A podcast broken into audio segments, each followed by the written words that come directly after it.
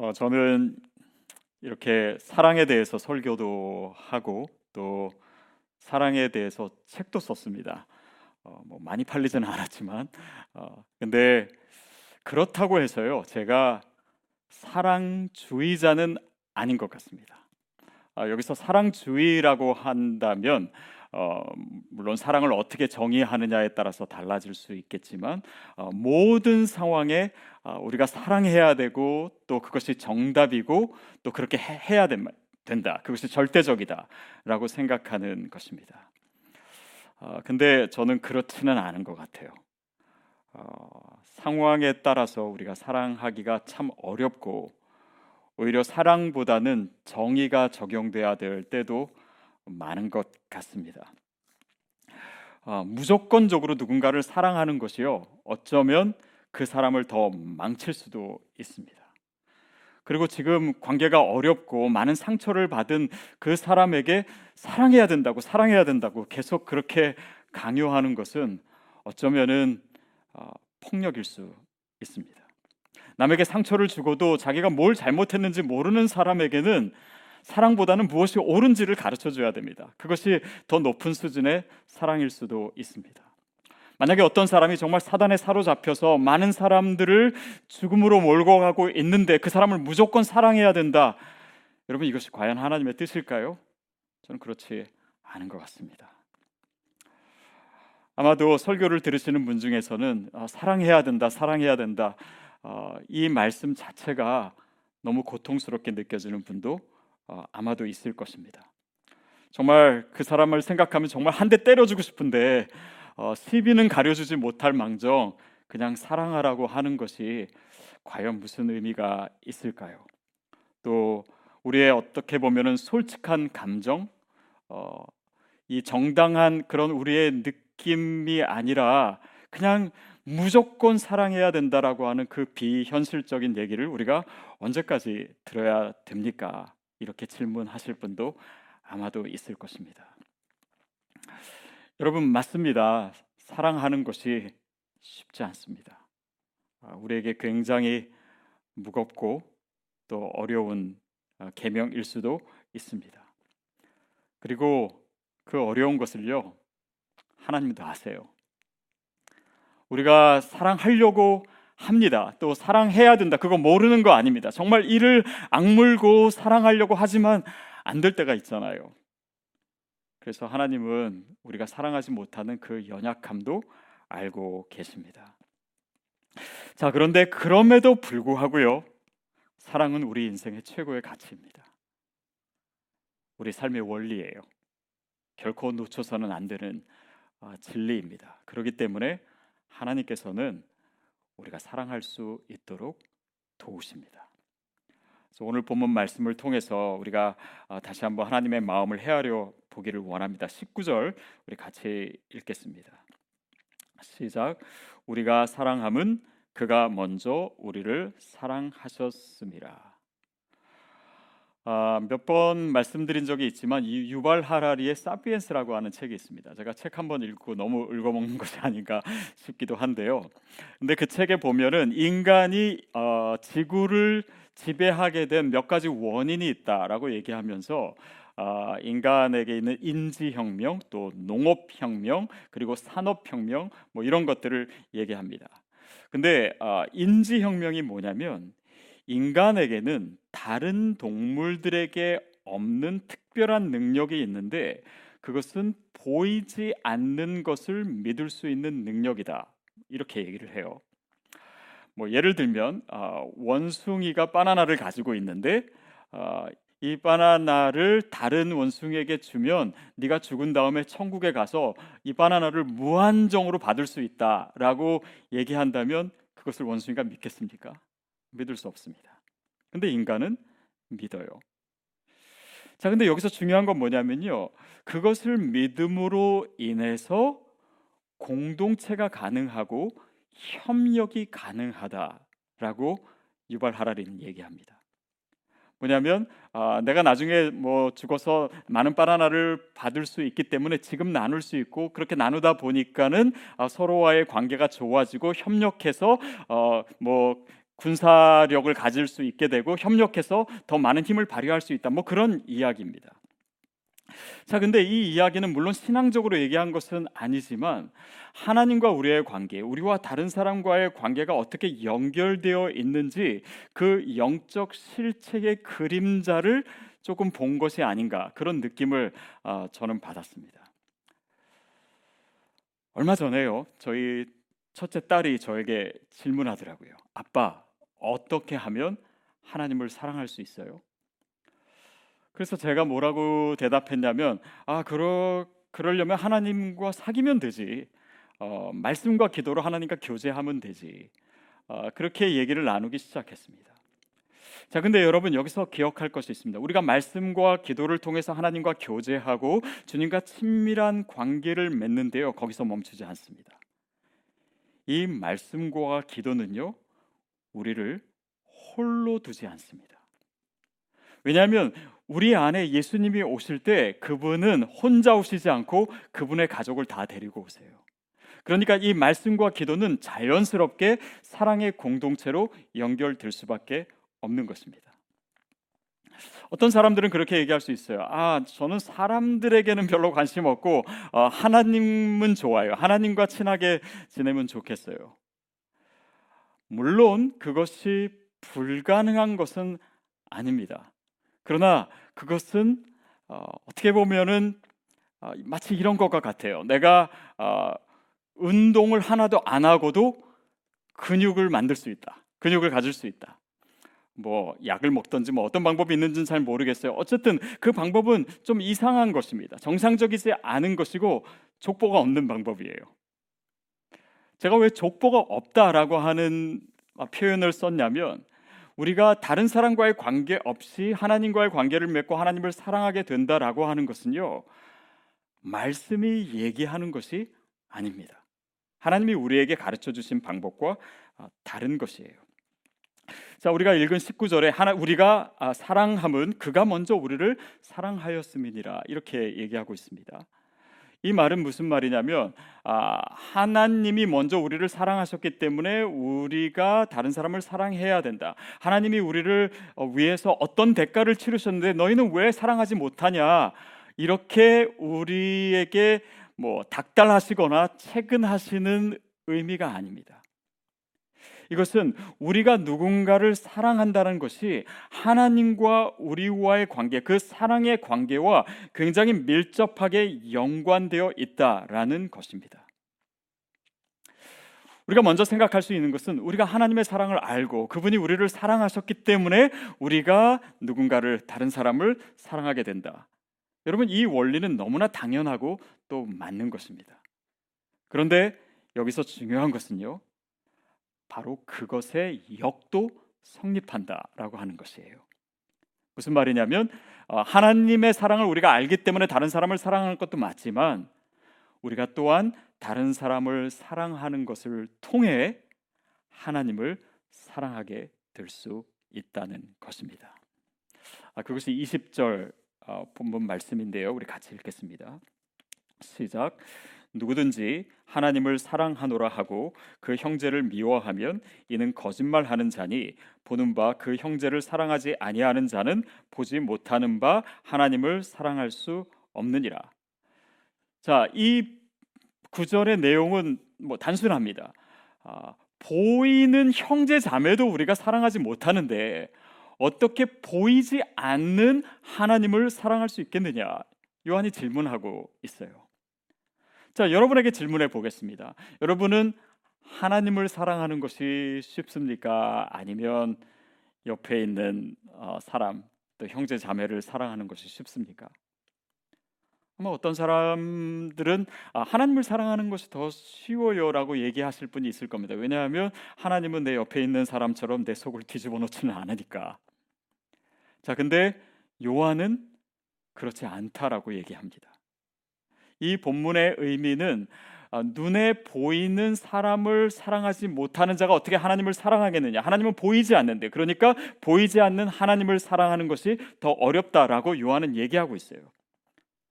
어떤 면에서 보면 우리 인간이 어떻게 눈에 보이지 않는 하나님을 그것도 사랑하겠습니까? 그것은 제한된 이 감각을 가진 인간에게는 어쩌면 불가능한 일입니다. 그렇기 때문에 하나님께서는 아들 예수 그리스도를 우리에게 보내 주셨습니다. 우리가 눈으로 볼 수 있도록, 손으로 만질 수 있도록, 귀로 들을 수 있도록, 그래서 하나님을 사랑할 수 있도록 그 길을 열어 주신 것이죠. 왜냐하면 눈에 보이는 것이 더 쉽기 때문입니다. 결국 우리의 신앙생활의 이 모든 것은요 하나님을 사랑하는 데에 이르게 하는 것입니다. 제가 어, 얼마 전에 우리 어, 교육자들과 함께 회의를 하면서 그런 얘기 나눈 적이 있습니다. 어, 우리가 성도님들을 위해서 하는 이 모든 사역은 신앙생활의 모든 것은 성도님들로 하여금 하나님을 사랑할 수 있도록 있도록 이끌어야 된다. 다시 말하면 우리의 예배도 결국은 하나님을 더 사랑하게 하는 것입니다. 또 우리가 소그룹도 마찬가지죠. 아, 그것을 통해서 인간과의 관계 그러나 이 모든 것이 하나님을 사랑하는 데 이르게 만드는 거예요. 우리가 사역하는 것도 봉사하는 것도 다 마찬, 마찬가지입니다. 고린도 전서 13장에서 얘기하는 것처럼 사랑이 없으면 아무 소용이 없는 것입니다. 결국은 우리의 신앙생활의 이 모든 내용이 주님을 어떻게 점점 더 사랑하게 되는가 그것을 위해서 필요한 것이지 결국은 중요한 가장 궁극적인 목적이 거기에 있음을 우리에게 알려주는 것입니다.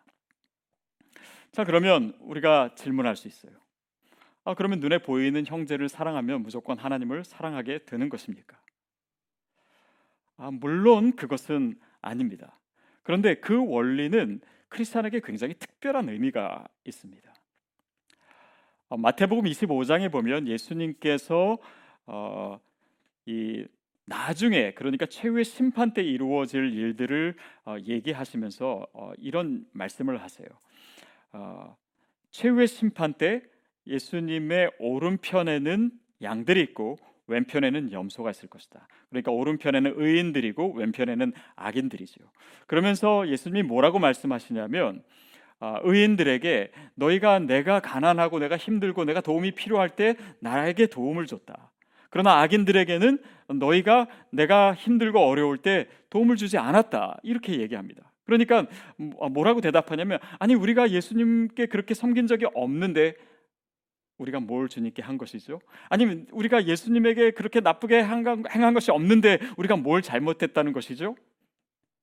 그때 예수님 뭐라고 얘기하십니까? 지극히 작은 소자에게 그러니까 소외된 자들 또 가난한 자들 어려움과 고통과 슬픔 가운데 있는 자들에게 한 것이 곧 나에게 한 것이다. 나에게 하지 않은 것이 곧 그들에게 하지 않은 것이고 그들에게 하지 않은 것이 나에게 하지 않은 것이다. 여기서 굉장히 중요한 신앙의 원리를 발견합니다. 그것은 소외된 자들, 즉 타자들에게 예수님은 하나님은 자기 자신을 투영하고 계세요. 즉 예수님은요 지극히 작은 자들 가운데 계시겠다라고 말씀하시는 것입니다. 결국 우리가 뭐 형제를 사랑하고 또 어려운 사람을 도와줄 수 있는 것 이것은요 믿지 않는 사람들도 할 수 있습니다. 그러나 크리스천에게 있어서 이것이 다른 의미는 우리가 그들을 섬김으로 인해서 그들을 사랑하게 되고 그들을 사랑하게 됨으로 인해서 하나님을 더 사랑하게 된다라고 하는 중요한 영적인 진리가 그 안에 담겨져 있기 때문이에요. 어떤 분은 여전히 이렇게 얘기하실 분이 있는지 모르겠습니다. 아, 제가 뭐 형제 자매를 사랑하는지는 잘 모르겠는데 저는 하나님을 사랑합니다. 저는 그 말씀이 전혀 틀리지는 않다고 생각합니다. 그러나 중요한 것은요.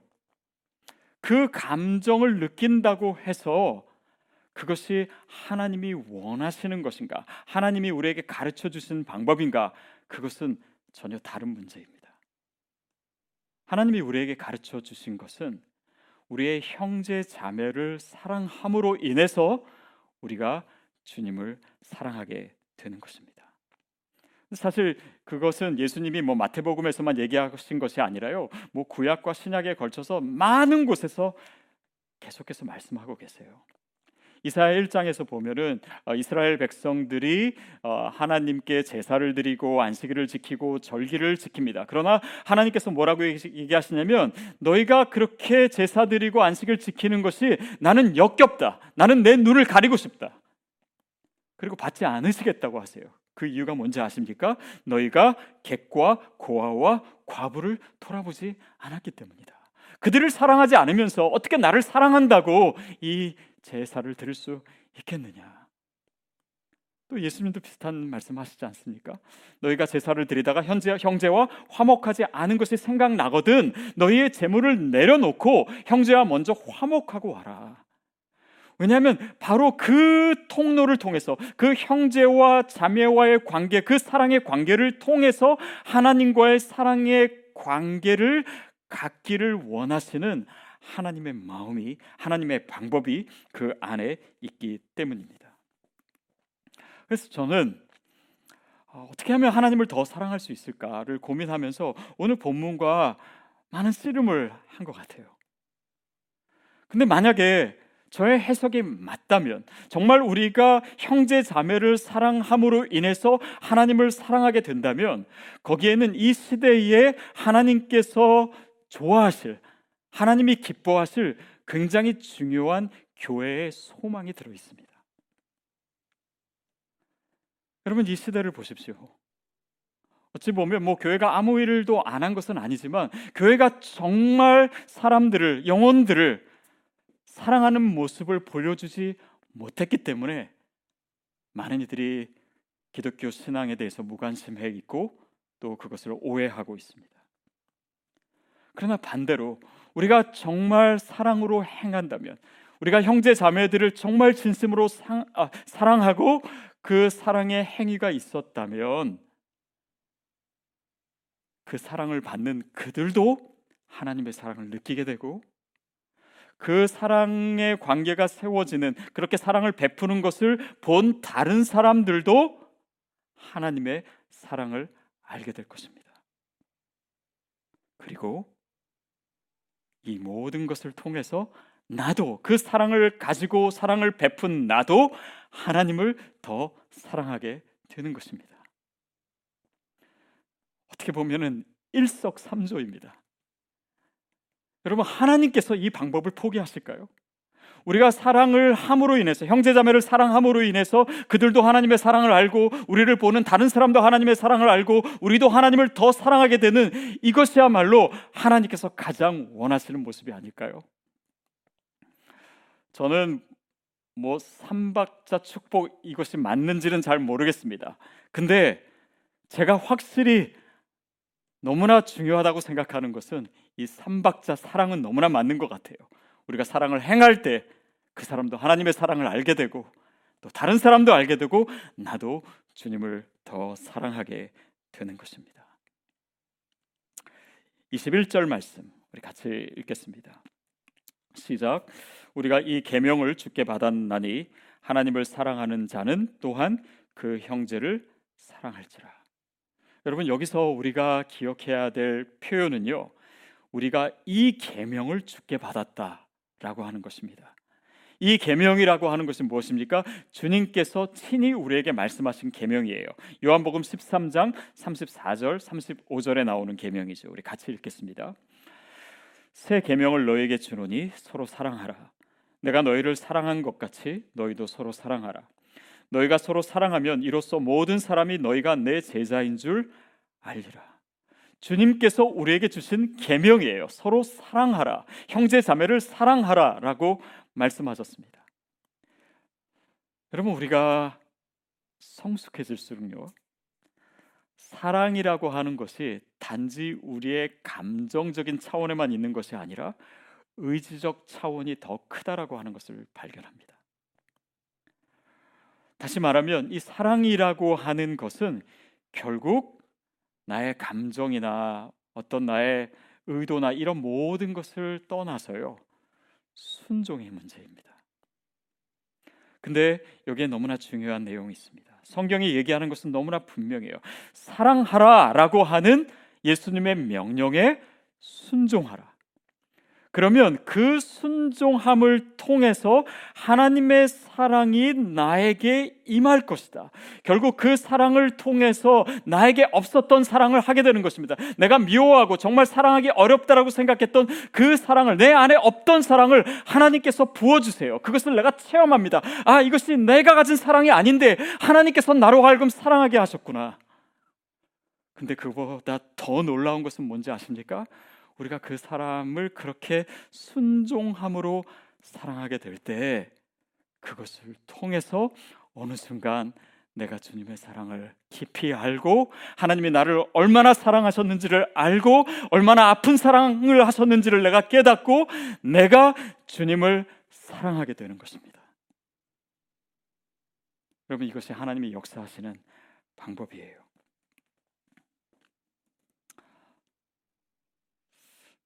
우리가 이렇게 형제 자매를 사랑함으로 하나님을 사랑하게 되고 또 반대로 하나님을 사랑하게 되므로 형제 자매를 사랑하게 되고 이 순환이 계속되는 것입니다.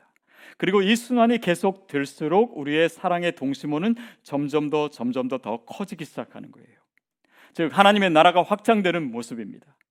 여러분 보십시오. 이것이 바로 말씀과 기도로 하나님과 친밀하게 교제하고 그분을 알고 그분을 사랑하게 되고 그것에서 멈추지 않고 사랑의 공동체를 이루게 되고 또 사랑의 공동체를 통해서 하나님을 더 사랑하게 되고 그것을 통해서 이루어지고 그 동심원이 커지는 것이 바로 선교입니다. 디아스포라 선교예요. 이게 우리의 신앙의 패턴입니다. 그것이 우리가 하나님을 사랑하게 되는 방법이에요.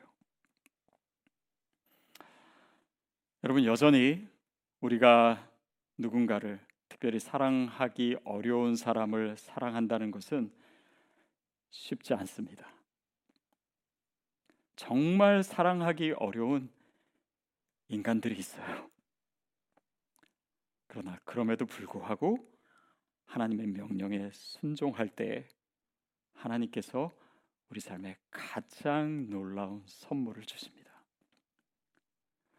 주님을 사랑하는 것이야말로 우리 일생에 있어서 이루어져야 될 가장 궁극적이고 가장 중요한 것입니다. 최고의 가치예요.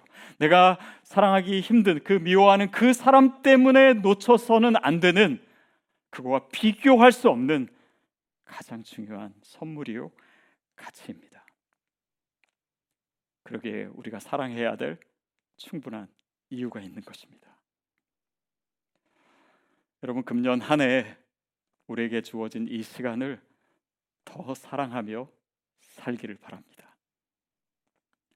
하나님께서 주신 명령에 순종할 수 있기를 바랍니다. 우리가 언제까지 사랑해야 되면 되냐면 그 사람을 사랑함으로 인해서 내가 주님을 뜨겁게 사랑하게 되기까지. 여러분 그래서 우리가 주님을 그렇게 사랑하게 되기 전까지요. 죽지 마십시오. 왜냐하면 우리 일생의 과업이기 때문이고 바로 그 모습으로 우리가 하나님 앞에 서게 되기 때문이고 그 신앙과 사랑을 가지고 그리스도의 신부가 돼서 영원한 나라에 가게 될 것이기 때문입니다. 어떻게 하나님을 사랑할 수 있을까요? 그 귀한 진리를 오늘 우리의 가정에서 또 우리의 공동체에서 또 나와 이웃과의 관계에서 발견하실 뿐만 아니라 그것을 반드시 체험하시는 우리 모두가 되기를 주님의 이름으로 축복합니다.